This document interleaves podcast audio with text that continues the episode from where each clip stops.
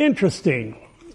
Going through Hebrews, uh, looking back uh, at all that we've been looking at these last 11 chapters. In chapter 12 this morning, the last major section of this letter, this book, uh, where the writer, after having laid out this extensive, extensive uh, series of arguments, and I don't mean to argue, but series of arguments providing the basis for why we do what we do, why we believe what we believe, why faith is so essential. And I'm not talking about mental assent, just simply believing, but I'm talking about faith that produces an action.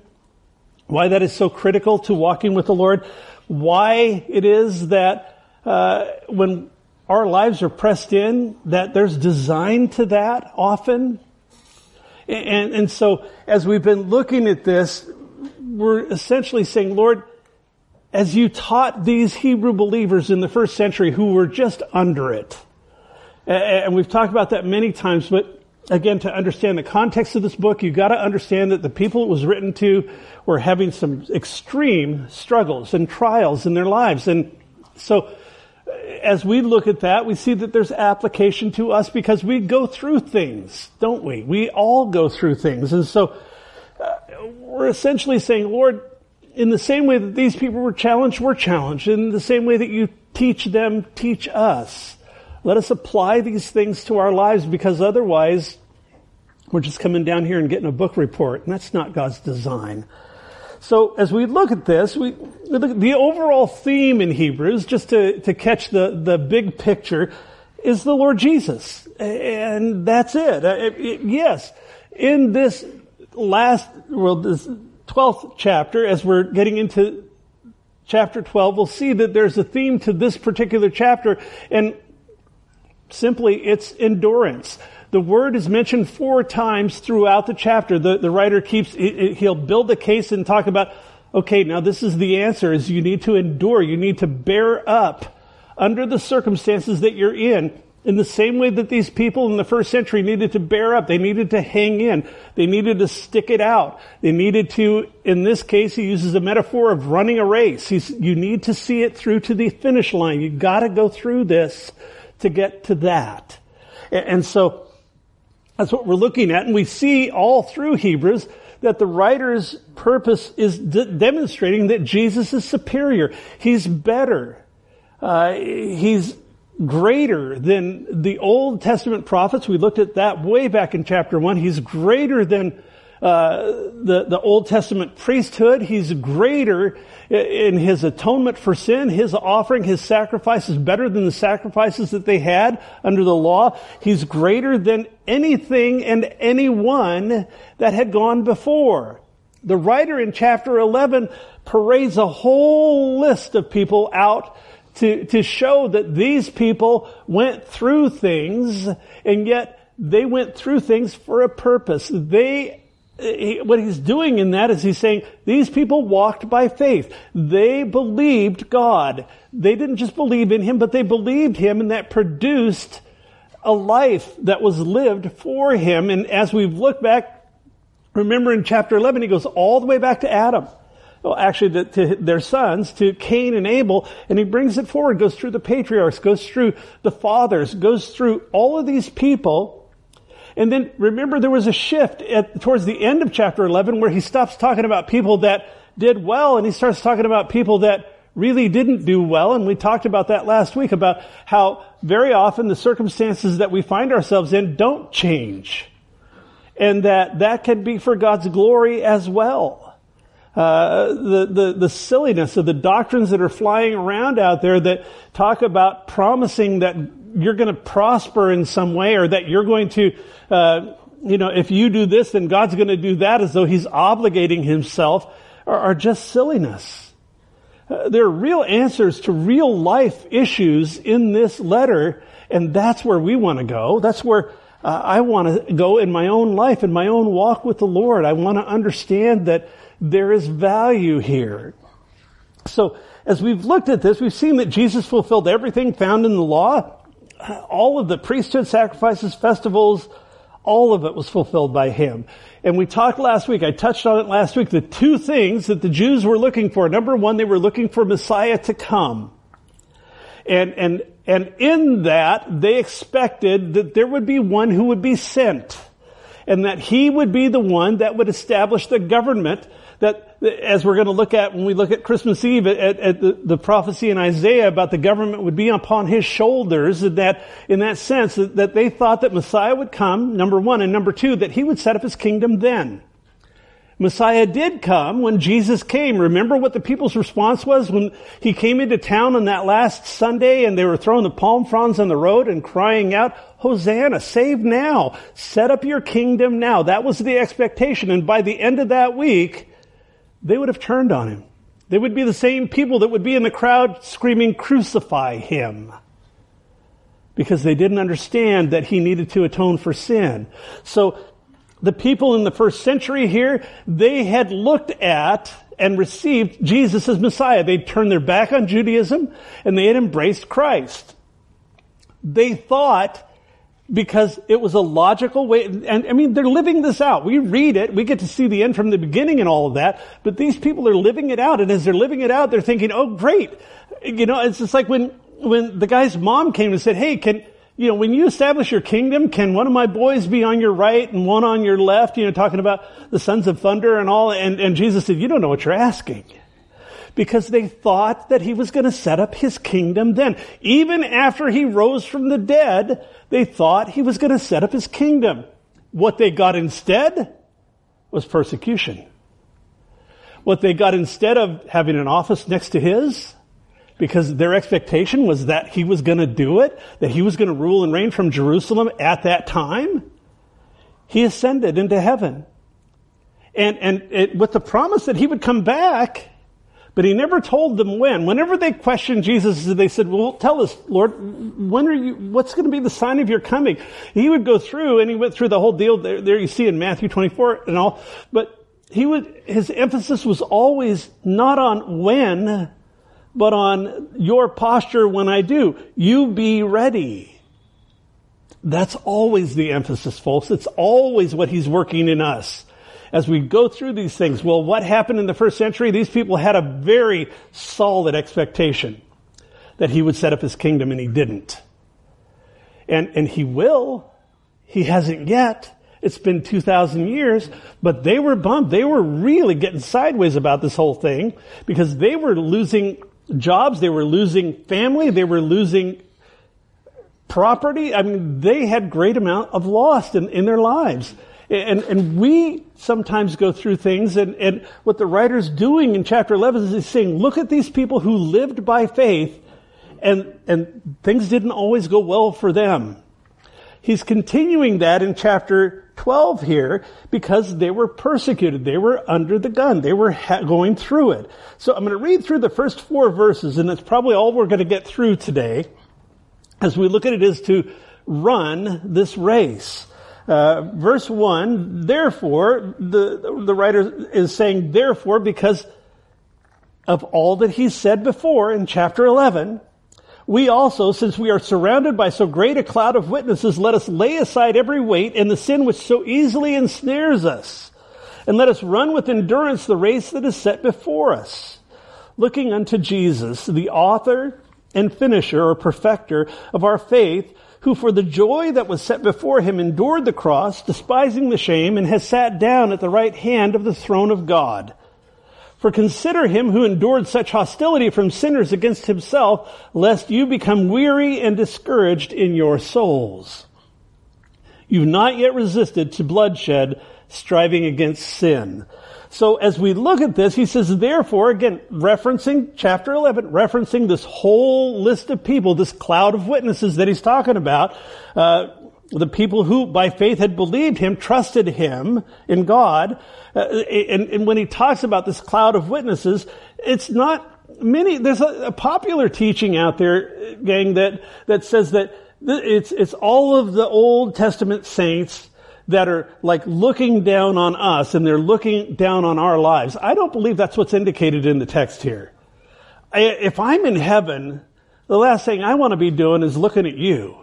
Uh, sorry, but uh, the point is, is amen, yeah. But the point is, is we're not talking about onlookers, we're talking about examples. That's what he's doing. He's giving an illustration. What he's going to talk about is, is an arena. He's going to use a metaphor of an arena with runners. And he's saying that we have this cloud of witnesses, and the, the word witness is marturion. It's where we get the word martyr from, but it's also where we get the word testimony from. So we have this, this group of testimonies, this cloud of witnesses, and he's using in this metaphor, it's like they're in the, in the seats, and they're looking down as we run the race, but it's an example, it's not a revelation. I, I don't believe that that's, that's saying that, and, and, you hear often, you know, when somebody's passed and all, well, they're looking down on it. I, I just, I think that that's a comforting thing to sometimes think about, but I don't believe that that's based in the reality of God's Word. What the writer is wanting to do here is say, look at all of these people who've gone before. They form this cloud of witnesses that look down. If you picture your life as a race and you're a runner, you're the one who's now on the track and they've already done that. Look at the testimony of their lives. So the point is these witnesses are not witnessing us as we can witnessing to us of faith and endurance in all that they lived and experienced before us. That's the point that the writer's making when he says this great cloud of witnesses. Uh,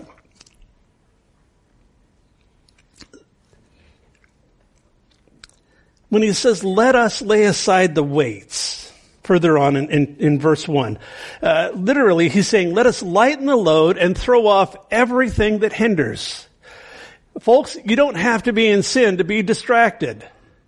You don't have to be sinning to be falling short in your walk with the Lord. There are things in our lives that are not necessarily sin that can get in the way. And for each of us, that's going to look different. That's part of why I exhort you on a fairly regular basis. Don't think about what that list is for the person next to you. But truly, there are weights. I have weights in my life that are going to look different than the weights that you have in yours. You know, I have to be really careful that, that, that there are some things that just distract me. Uh, I, I, know for me, one of the things that I have to be careful of is how much time I spend on the computer. I spend a great deal of time studying and all of that, and I love being by myself in my in my study. And yet that can become a weight. It can become, it can actually start to supplant the time I have with the Lord and the time I have with my wife. And so again, for me, that's a weight. Maybe that's not for you. Uh, but different things can be weights. They're, because we're sort of wired to think in terms of right and wrong. And, and, and that's good. I mean, it's good to discern good from evil, right from wrong, but uh, with the choices that we make, when we're talking about in reference to these weights that the writer's bringing around across here, is not something that's necessarily right or wrong, but something that may or may not hinder my walk with the Lord. And, and when he talks about running this race, the word for race is agony. It's the same word. It's the same root. What he's talking about is the struggle to cross the finish line. It's not something that you just get up and say, oh yeah, I ran the race. No, it requires intention. It requires work. It requires effort. And that's why he uses this particular word. The word race, again, it's a, it's kind of a tricky word to translate from Greek into English, but it's the same word. What it means is to agonize. It's a demanding, grueling, agonizing thing that you do, that I do as we run this race of faith. And that's what he's getting at. He's getting at the fact that it's not necessarily easy. It's not necessarily sinful, but that as we agonize, as we go through these things, as we work this thing out, that it requires work. It requires something from me. And, and so the question then becomes, well, what do we do? And the answer he gives here is throw off, set aside, lay down those things that hinder us. And, and I can't tell you what hinders you. I can tell you what hinders me. But as we examine our hearts and we hold that up to the Lord, He's faithful to show us the things that are in the way. Sometimes it's relationships. Sometimes it's a thing. Sometimes it's a habit. Uh, there, there's just a whole list of things, and I'm not going to take the time to even go through a lot of examples, but there are things that can compete for our affection for the Lord that are not necessarily sin. That's his point. So, the picture here is that the runner would come out and as he's getting ready to go onto the track, you know, and if you look at people, like if you, you're watching a track meet on television or you're attending one, the runners come out, they usually, like they have their sweats and all of that, their outer clothing. They would come out and they would begin to strip off the stuff that would be weights. They would begin to lighten the load to run the race. That's part of why this metaphor works so well and why he's using it. Uh, interesting, I was reading on this and in Greek culture, a lot of the writers that talk about this kind of a race in, in Greek, uh, in their society, is that they would take all of their clothes off. And so they actually ran races naked, which would not work in December in Oregon. But the point is, is they, they would get rid the baggy clothing that would slow them down.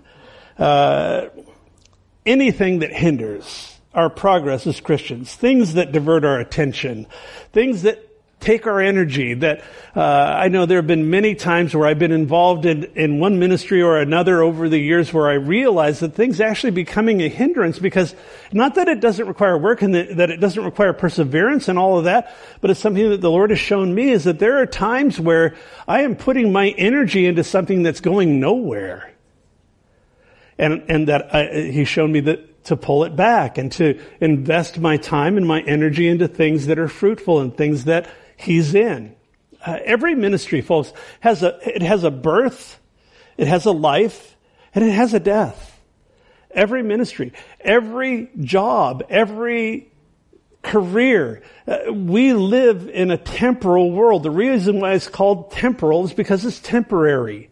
And so as we identify things in our lives that are weights, it may be something that we, that the Lord is tapping us to say, you know what? You need to just let go of that because it's getting in the way.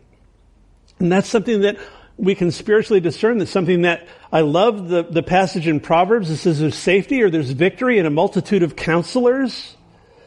Uh, because often when we are with trusted friends or, or, people, I surround myself with, with men that I trust that I can go to and, and ask things about and, and all. We can identify things that are weights, things that are that, that are slowing us down. Only got so much time and we've only got so much energy. And so we want to run this race as efficiently as possible. That's the writer's point. when he talks about laying aside the sin that so easily ensnares us or entangles us, depends on the translation you're in. Sorry, Oregon runny nose. Um, if we go in context here, when he talks about setting aside or laying aside the sin, let us, is what he says. There's two let us sayings. Let us lay aside the, the weights in the sin and then let us run with endurance. So this first one, he's saying, laying aside the sin. If you go in context, realize that these people were struggling with their faith. He's talking about the sin of unbelief. In context, yeah, sins generally, sure, of course, if you're caught up in an area of sin, if I get caught up in an area of sin, I want to repent of that and I want to have that be done. Of course. But with looking specifically at what the writer is addressing here, remember back in chapter 3 and 4 when he talked about Israel, I mentioned it last week, that he said they came out of Egypt by faith, but they refused to go into the promised land, and that, that was the sin of unbelief. The writer's been addressing that throughout this book.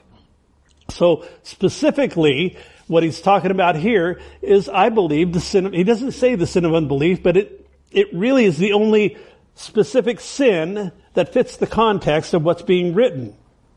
So, uh, simply, the sin of unbelief is a lack of faith in God, a lack of faith, a lack of trust that God is who He is and that He says what He says and that something is required of me in believing that. Because show me your faith, I'll show you my works. Remember, that's what James says.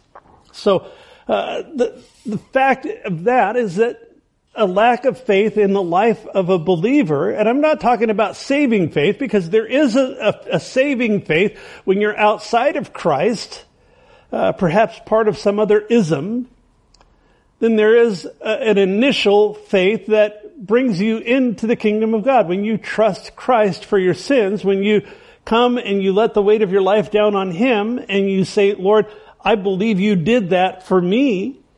Yes, absolutely. That is coming from unbelief to belief initially. But also there is the place in a Christian's life where we are all dealing with areas of unbelief. There are areas where God is challenging us, where He's allowing us to come to a place where circumstances in our lives cause us to say, I have to trust you on this. These people were in that place with the persecution and the troubles that they were going through, and we can derive a great application in our lives for the same. Lord, I, I don't know how this is going to come out. I don't know what you're doing. I don't understand how, how these things are going to benefit me or the kingdom or you or anything else, but I have to trust that you're in it and I'm going to walk through it with you. Those are challenges that we all get and they come in all shapes and sizes, don't they? So the point is, is that as these people are dealing with the sin of unbelief, it was keeping them from moving forward. They were actually thinking about moving backward, going back to Judaism. And he's saying that's a bad idea. It doesn't exist anymore. It's actually been replaced. So it's why the writer says not run, but let us run. Because we're all in this together. Uh, when he says let us run, if you look at it in the first couple of verses, he says we and us. In, in verses three and four, he says you, and we'll get to that. Um, but he's marked out the course for each of us. Each of us has a different course, but we have, essentially we have our own lane on the track. Uh, if you've looked at how runners line up when they're getting ready to run a race, they each have their own lane. My lane doesn't necessarily look like yours, but we're both in this race. He's saying, don't give up. Stay the course there's a finish line ahead. Verse 2, looking unto Jesus, the author and finisher of our faith, who for the joy that was set before him endured the cross, despising the shame, and has sat down at the right hand of the throne of God. Actually, the entire letter to the Hebrews is an exhortation to, and, and for us, that we forever fix our eyes look unto Jesus. Uh, if we do so, it'll enable us to see things with a perspective that actually fits our lives. When we start, as I'll tell you what, when I when I try to just take things apart and look at them through the lens of this world, very often, number one, they don't make sense. Number two, it's upsetting. I'm not going to get, I'm not going to go all political on you this morning, I promise. I was watching the, the stuff on television last week. Uh, okay, I'll get a little political. Um, the, the whole impeachment deal, and, and I'm not, I'm not weighing in on that. I'm just saying that if I look at that just through the eyes of my flesh, I look at that just through a temporal lens, I go, oh my goodness, what a charade. And yet if I look at that and I understand that the king's heart is in the hands of the Lord, it's like a stream of water and he directs it where he chooses. As soon as I overlay that onto this, I have peace. It makes sense. I'm not worried about it. I'm not staying up at night wondering what's going to happen tomorrow. Because there's a certain peace that comes because I trust Christ, because I trust God, because I have faith that this life is bigger than what I see. And the writers made sure to bring us to that point over and over again. He's saying, look at the physical realm, now look at the spiritual. Look at this with the eyes of your flesh, or look at it with the eyes of the Holy Spirit, through the eyes of the, that, that God gives you, the spiritual vision, and life actually begins to make more sense. So, that's what he's getting at when he's talking about fixing your eyes on Jesus. Um, and, and let's face it, folks, we mostly live our lives with our eyes on temporal things. Uh, I know very often the Lord reminds me to, I, I've shared with you guys before about my kids when they would fight and they'd have an argument and get all scrappy with each other. Uh, and I would say, hey, take it to high ground, guys. And, and what that meant was stop doing this in the physical plane. Understand that there's a spiritual application to what you're doing. And my kids would go, oh, okay. And sometimes they'd keep fighting. you know how kids are. But sometimes, and as they got older, they understood that there's value in, in switching gears and, and elevating their focus from that thing that they're upset about to what's God's heart in this. And that was always the exhortation. Seek His heart in these things and it'll make more sense. You, you won't be prone to be scrapping with each other. And it's the same thing for us as grown-ups. We won't be prone to be knocked off our pins if we're walking by faith, if we're walking with an understanding that God has this. Whether it's the circumstances in my life or it's the government or whatever it is, it's, He has it. And there's just a peace that comes. When he says looking unto Jesus, literally that word looking means to fix your gaze. It means uh, the, a literal translation of that word is to look away from all else, to fix one's gaze upon, to keep thinking about without having one's attention distracted. It's a very strong word. When he, when he says looking at or fixing our eyes on Jesus, how it's translated in other translations, it, it's an intentional thing. It's, it's, I'm so focused on the Lord that I'm not mindful of other things in that moment. I'm, I'm looking at Him. I'm fixing my eyes on Him. In the midst of this trial, in the midst of this challenge, in the midst of this difficulty, in the midst of this thing I don't understand, as I look to Him, as I fix my eyes on Him, as I fix my gaze on Him, it, it's, it's like that, the old hymn, fix our eyes upon Jesus. Look full in his wonderful face, and the things of earth will grow strangely dim in the light of his grace. That's where that comes from. It comes from this verse. Because as I do that, my priorities get aligned with his. My heart gets aligned with his. My thoughts become his thoughts reflected in me. My understanding becomes spiritual, not just temporal, not just carnal. And there's a whole transformation that comes about. I'm looking at the exact same circumstances. I'm looking at the same trouble. I'm looking at the same thing. And yet there's a whole different thing that comes about in me as I fix my eyes on Jesus. That's the point. Interesting as he talks about this is he's looking, he says that, he, that he's the author and finisher of our faith. If you'll notice the word our is in italics. That means it was added by translators. And there are times where I think that's a good thing. But I also think that there are times where it creates a bit of a hindrance to our understanding. And I think this is one of those. It's a mild one, but it's still there. Literally what he's saying is fix our eyes on Jesus, the author and finisher of faith. Do you really believe him? Do you trust him with your life? Do you believe that he's bigger than any circumstances that you can face?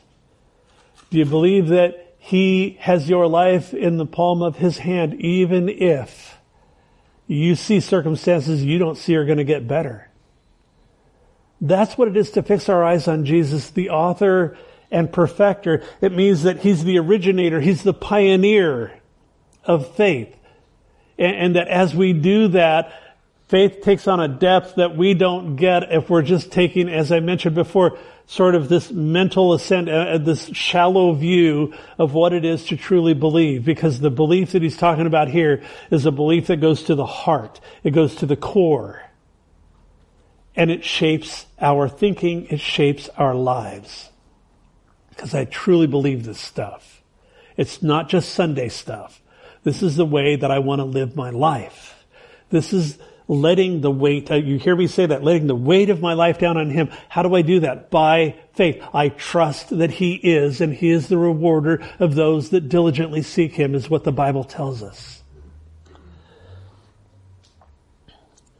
So when Jesus came into the world, He lived His life always, always focused on the Father. He lived a life that he said, I don't do anything of my own initiative, only that which the Father gives me to do. Why? He lived a life of perfect faith in the work of the Father. He lived the way that we're being exhorted to live here. Yes, he was God. We think, well, he was God. He could do that. No, he was also fully man and fully subject to the same things that can tend to derail us. The, the, Bible says he was tempted in all ways, even as we are, and yet without sin, without wandering, without straying from having his focus fully on the Father.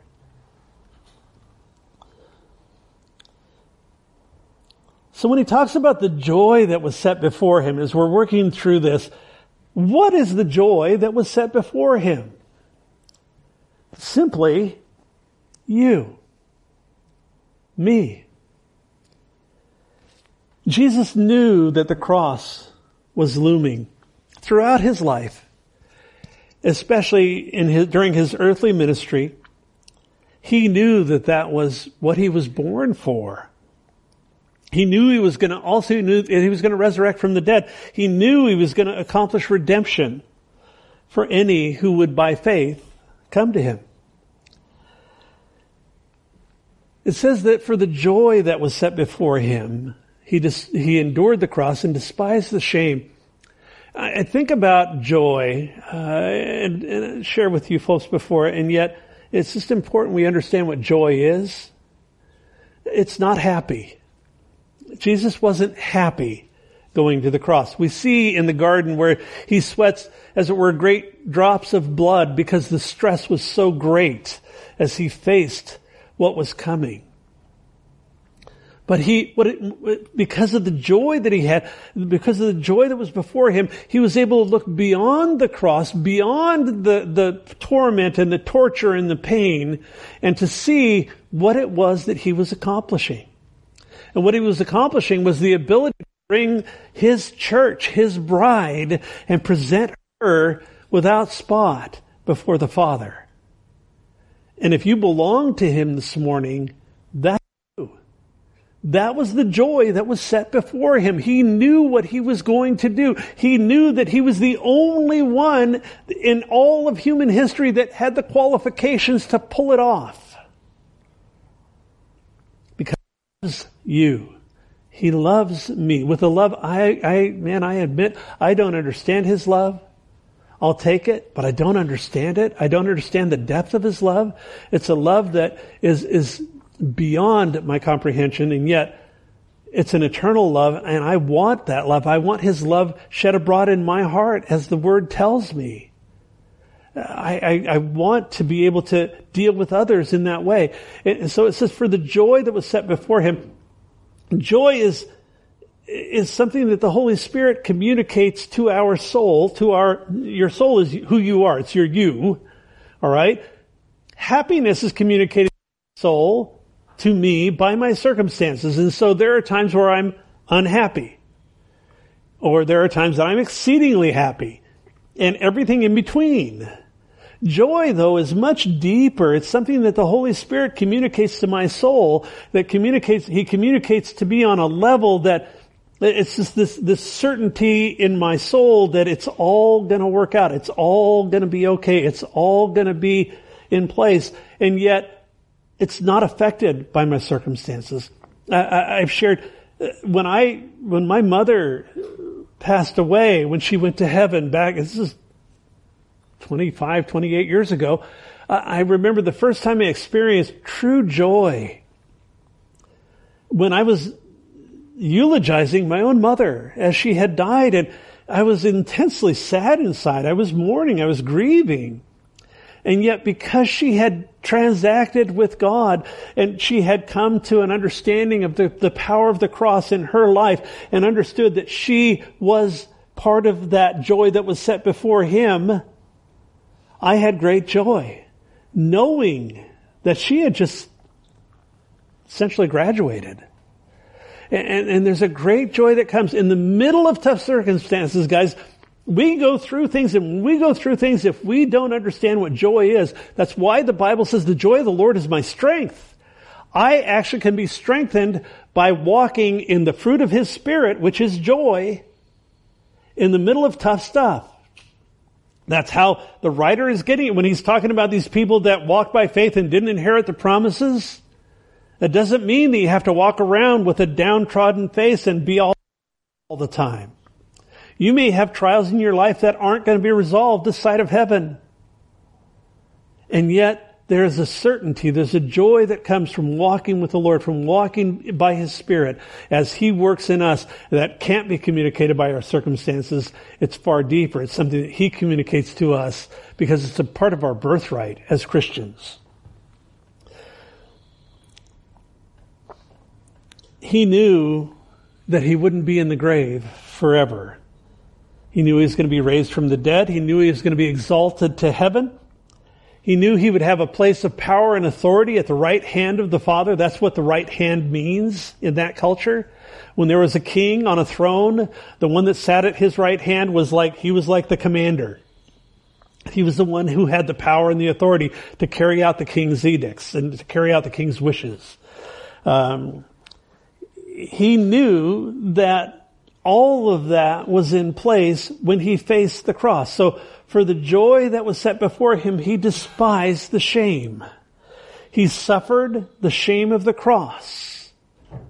And, and all that that entailed, I mean, beating, whipping, scourging, being spit upon, punched in the head, uh, stripped naked, paraded around. I mean, you think about the things that he endured. Um, he suffered the crucifixion itself. Uh, he suffered the rejection of his own father while he was on the cross. He suffered when he took the wrath of God for my sin and yours. He endured the cross, despising the shame. And when he had made purification for sin, sat down. The work is finished. Remember we talked about that when we looked at the, the Levitical priesthood and all of the stuff that the priests would do when they were doing the, the, the covering for sin with the animal sacrifices and all. There were no chairs in the temple. There were no seats in the tabernacle. But there is in heaven. There is where Jesus dwells because the work is finished. And he endured that to get to this. Make sense? Verse 3, For consider him who endured such hostility from sinners against himself, lest you become weary and discouraged in your souls. So he's not talking about, remember, we're talking about, he's got this picture of an arena and we're running this race. We each have our, our lane and we're running and this cloud of witnesses is, again, metaphorically looking upon us and witnessing to us of the, the, the successes you can have, even if you have a hard race. And so when he's talking about that, he says, don't become weary and discouraged in your souls because he's not talking about a physical weariness that a literal race would produce. He's talking about a spiritual weariness, a weariness of soul.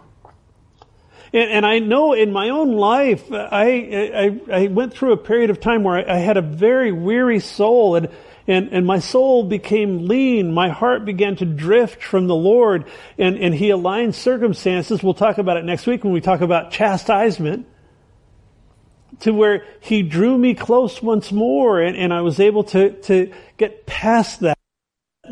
And so when he's talking about don't become weary and discouraged in your souls because of these circumstances, there is resolution for them.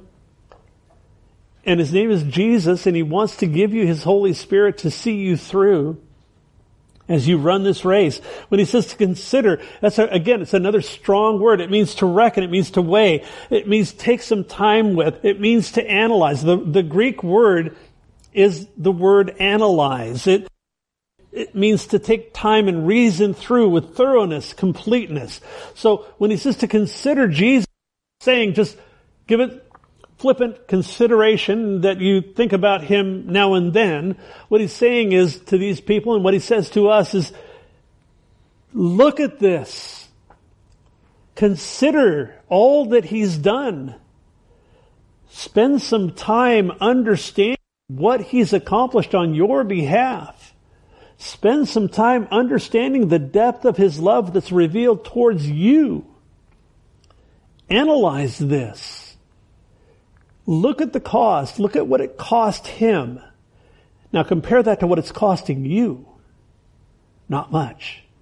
Yeah, it, it's heavy. And, yet, that's why the apostle Paul could say, you know, I go through and, and, and, he could say it. He went through a lot. I mean, you look at a composite of the things that he went through, you know, shipwrecked, beaten, left for dead, imprisoned, and, and snake bitten. I mean, the whole deal. And he could come out the other side of that and say, it was a momentary light affliction. And I think about that, I think, oh my goodness. Lord, give me that kind of heart because that doesn't look momentary and it doesn't look light. And yet he's looking through the lens of faith. He's looking through the lens of truly trusting that this is God's will for my life. And he knew it and he rested in it. So the writer's saying, consider, analyze, consider Jesus. Don't become weary in your soul. Look at how much he endured. Look at the hostility that was against him. You think you have it tough, first century Hebrew believer, with people turning on you, the government turning on you, the religious community turning on you, your family turning on you. These people, they had it tough. There's such great assurance for us. Because sometimes we have it tough. And if you don't have it tough, put it in your spiritual account and draw it out when it is tough, because it does get tough. the things that Jesus endured, look, at his life was under a magnifying glass. From the time he showed up there at the Jordan River to get baptized by John the Baptist, and the religious leaders were over there murmuring on the side. I mean, they show up at the very beginning. Uh, they they were always trying to trip him up. They sent spies to to check him out. They sent officers to arrest him. They examined every word and, and were trying to find something against him. They didn't want to hear the truth, and so they spent their lives at that point doing anything that they could to shut him up. Hostility from sinners. They, they paid Judas to betray him. They, when he was arrested, they staged six mock trials before they put him on the cross. And uh, they showed contempt for him in a way that we won't experience. Uh, Pilate paraded him around. The people shouted, crucify. Essentially, the writer wants them and us to consider that there is one who has endured the harshest treatment. If we look at this with the, the modern day Olympians, I, I was thinking about this, they would endure long, difficult, painful training in, in that sense. In order to get the medal, they would be pressing towards the prize. Paul talks about that in Philippians chapter 3. He says, I haven't attained it. I haven't laid hold of that for which I was laid hold of Christ for. But this one thing I do, I press on toward the goal of the high calling in Christ Jesus, that I may lay hold of the prize.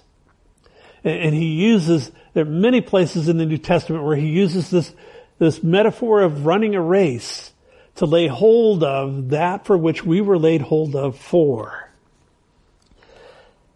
The thing I also think about is these guys, we, look at this life as a vapor, and, sometimes it, I freely confess it doesn't feel like a vapor. It feels long and arduous and hard.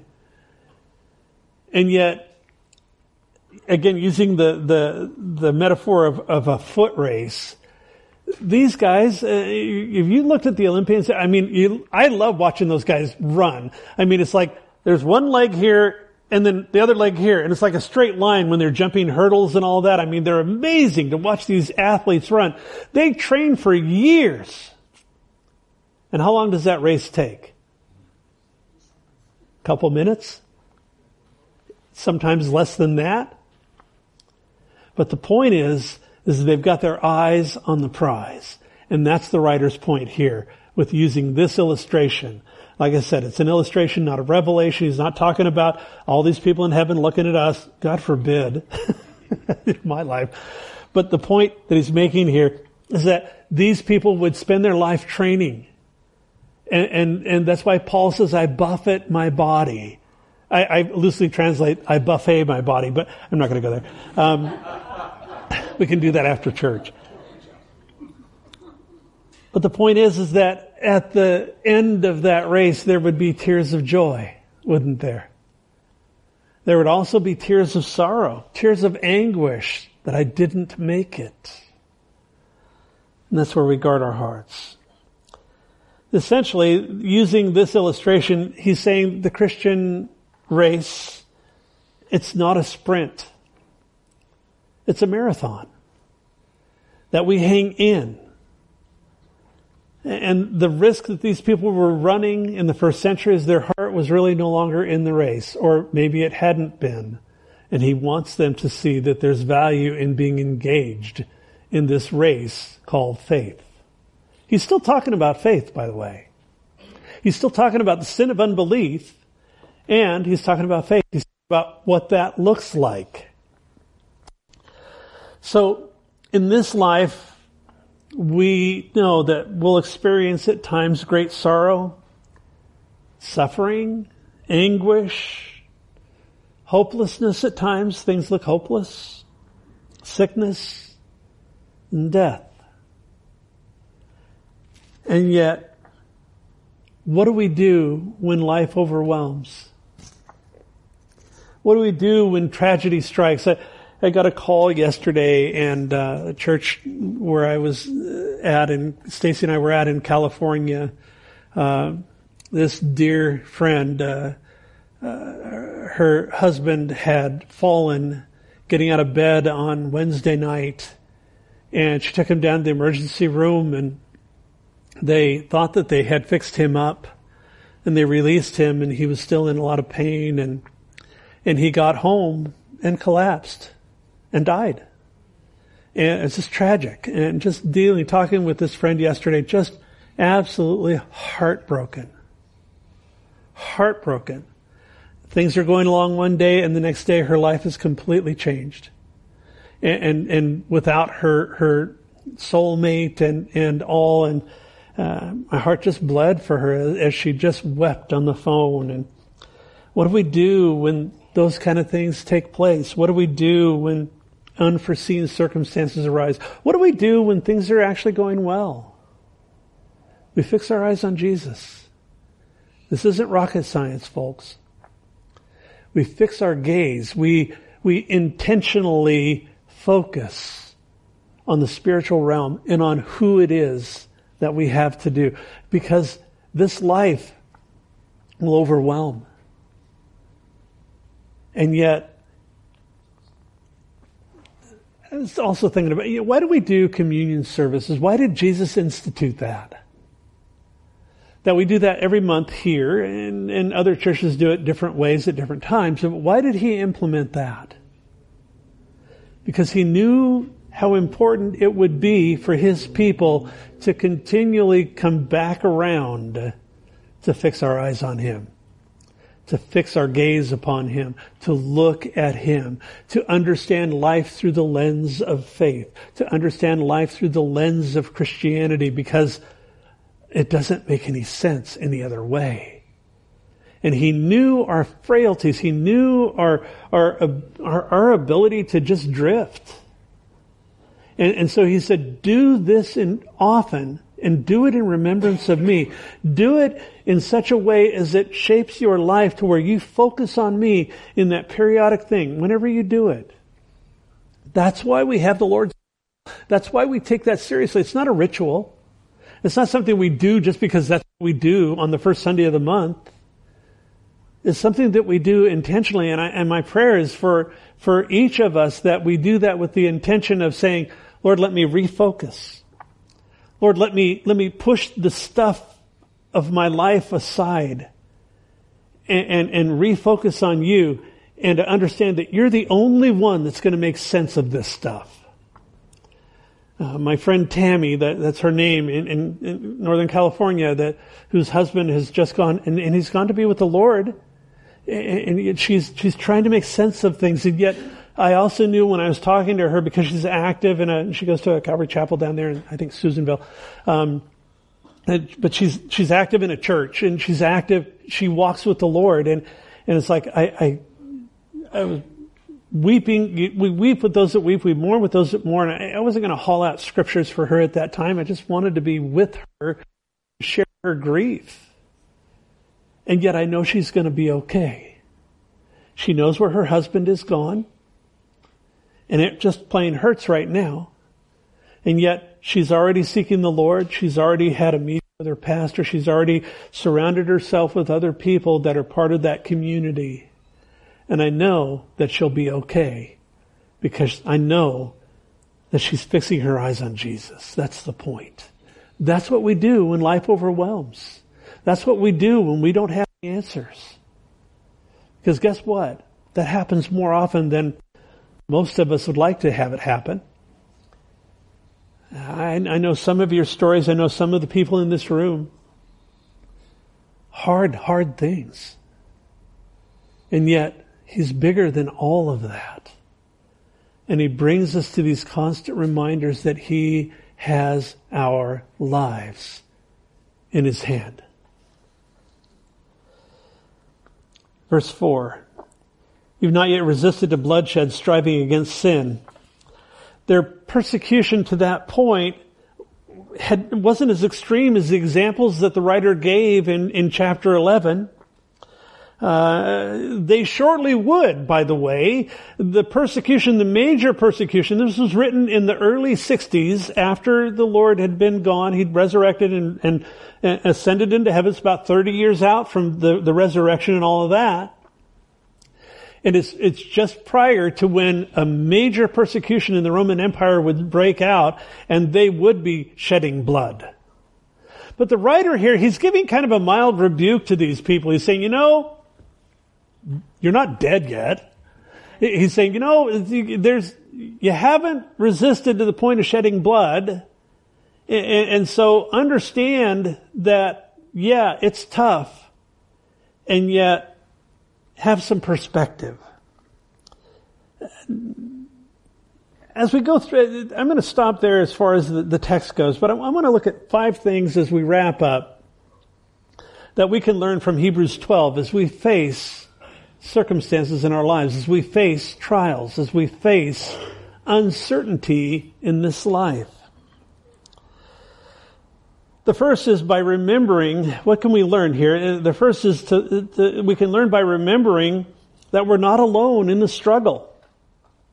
There's a cloud of witnesses that he talks about. We look back at people who have gone before us.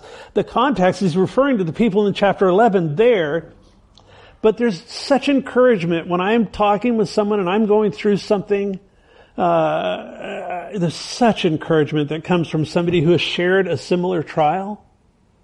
Uh, it, there's just a, a, a, real comfort that comes. I, I, remember when my daughter went to heaven, uh, I was so comforted by people that understood my grief, that understood, that got what I was going through. And, and you know, folks, there was one time I'll, I'll share this just because it was such a turning point for me in understanding God's heart. Uh, there was a woman that came to me and, and she said, I, am sorry for your loss. And, and, and, then she, she went on to say, she said, well, I've never had a child, but I had this dog. And I immediately, I'm just going to be transparent with you, I immediately flashed anger. So what do you mean you had this dog? My daughter died, you know, kind of a thing. But the Holy Spirit, the Lord spoke to my heart and He brought me what we're talking about here. He said, John, John, she's reaching. She's, she's going to the only place where she can draw compassion towards you because she hasn't had a child. But that dog is everything to her. She's trying to find a place to identify with your pain.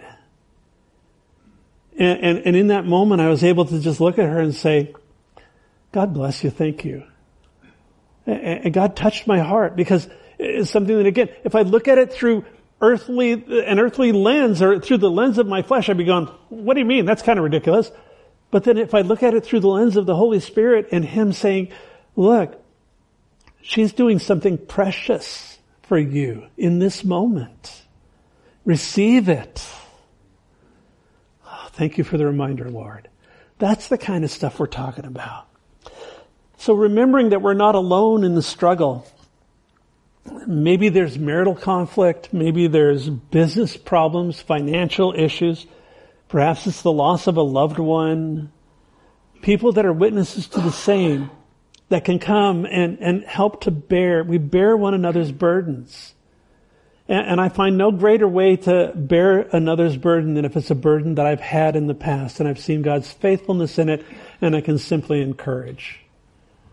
Having experienced the death of someone close to me, and, and many of us have, if not, we will, um, with Tammy yesterday, I, I was able to just bear her burden for a little while and, and to just let her know how much Stacy and I love her and, and all of that. There's just great comfort that comes from knowing that we're not alone in the struggle. Whatever it is. Second thing, we must learn to let go of the weight. Remember, it's not a physical weight, but there are things that kind of cling to us. They're not necessarily outright sins. There's a guy in the Bible named Demas. In, in Philemon chapter 1, verse 23, we read this, Epaphras, my fellow prisoner in Christ Jesus, greets you, as do Mark, Aristarchus, Demas, and Luke, my fellow workers. Okay? Uh, Paul is, he's writing this deal. And then in 2 Timothy, there's something very telling in 2 Timothy 4, 9, and 10, he says, make every effort, he's writing to Timothy, a young pastor, make every effort to come to me soon, for Demas, having loved this present world, has deserted me and gone to Thessalonica. Demas had been running well. When Paul says that he loved this present world, yeah, there's a point where you say, well, that's sin, but you could also say, well, he was pretty much just, he got distracted. He got caught up in this life to where it took his focus off of that. And so that for him became a weight and it was a weight that ended up killing him. I mean, he's not listed in a good light here after he had been running well. He was in the company of Mark and the apostle Paul and all of that and he left because he loved this present world letting go of the weight. Important. The third is to stay on our own track.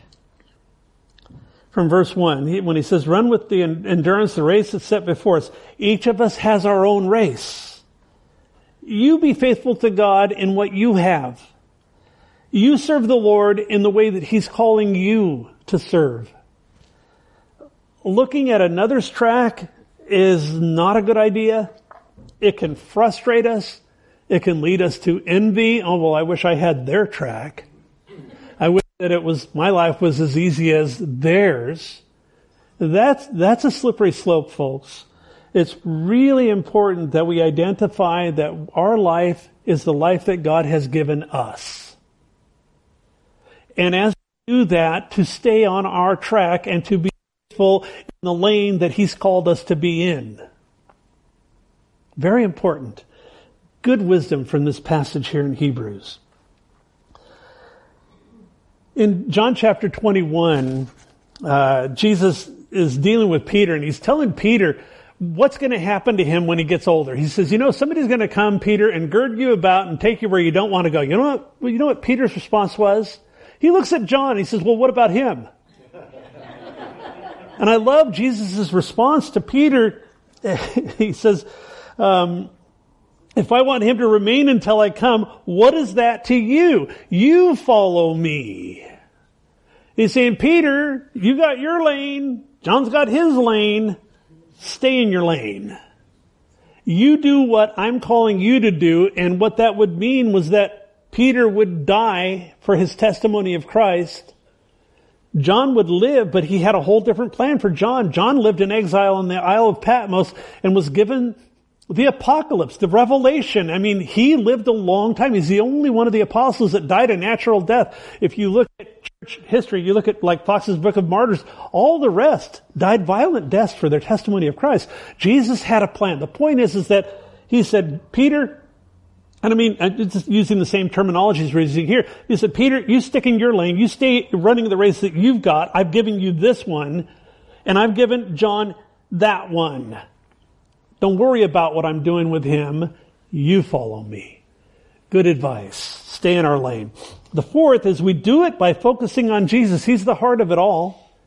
we don't get caught up and don't get distracted by focusing on other things. The things things of earth should grow strangely dim as we fix our eyes on Him. We focus on Him. He writes the book that's called My Life. And then he completes the work. Excuse me. So, he showed us what genuine faithful living looks like. We do well to follow his example. There are lots of things that compete for my affections, for my heart. Some are good, some are not. That's why he says fix your gaze on him. Intently analyze what he is about. That's why we come here. That's why our emphasis here is on teaching God's Word verse by verse, book by book through the Bible, because we can get the full counsel of God. You won't get it on one Sunday, but you'll get the full counsel of God as you go by realizing that the emphasis is focusing on Jesus.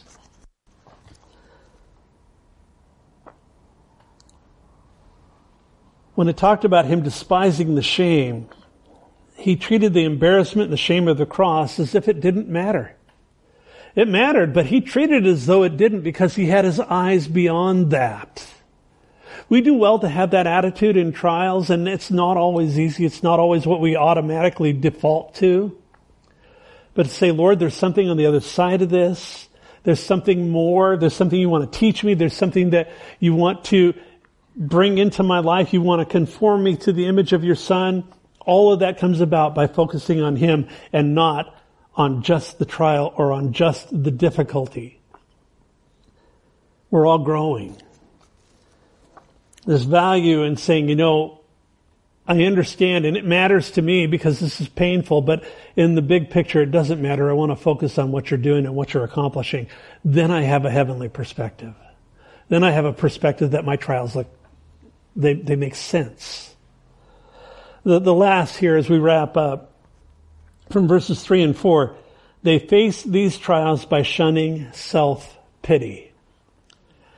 Understand something. He says, for consider him who endured such hostility from sinners against himself, lest you become weary and discouraged in your souls. You've not yet resisted a bloodshed, striving against sin. As I mentioned, there's a general rebuke here. He says, you're not dying. Self-pity is sometimes warranted. Sometimes we do face really tough circumstances. Sometimes we see why it's there. The truth here in this is self-pity is never helpful. We all dip our toe into self-pity at times, don't we? We all go through things and sometimes you go, man, this is just so hard. I think it's also worth noting, um, like dealing with my friend yesterday, real grief it's not the same as self-pity. Prolonged grief can lead to self-pity and that's unhealthy. But real grief is, there's a distinction that needs to be made there. So to repeat quickly as we wrap up, we remember that we're not alone in the struggle. We let go of the extra weight. We stay on our own track. We stay in our own lane. We focus on Jesus and we shun self-pity. Uh, when that wells up, we do well to look beyond that to see that there's a purpose in all of it. It has been and still is persistent trust in the Lord that brings His approval. Now, uh, as we close here, I just want to give you a little preview for next week. In chapter 11, verse 2, it says, For by it, talking about faith, the men of old gained approval. In chapter 11, verse 39, at the end of that chapter, uh, he says, and all these, having gained approval through their faith, did not receive what was promised. He's talking about approval. Next week, we're going to look at what God does when He does not approve of something in our lives. We're going to talk about discipline. We're going to talk about chastisement. We're going to talk about what happens when we go to the woodshed with dad. Not fun, but fruitful, productive in our lives. Even that is a good thing. Let's pray. Father, thank you. Oh God, there's just so much I want to say here and we're out of time. And just thank you, Lord, for this brief look at, at, at this cloud of witnesses and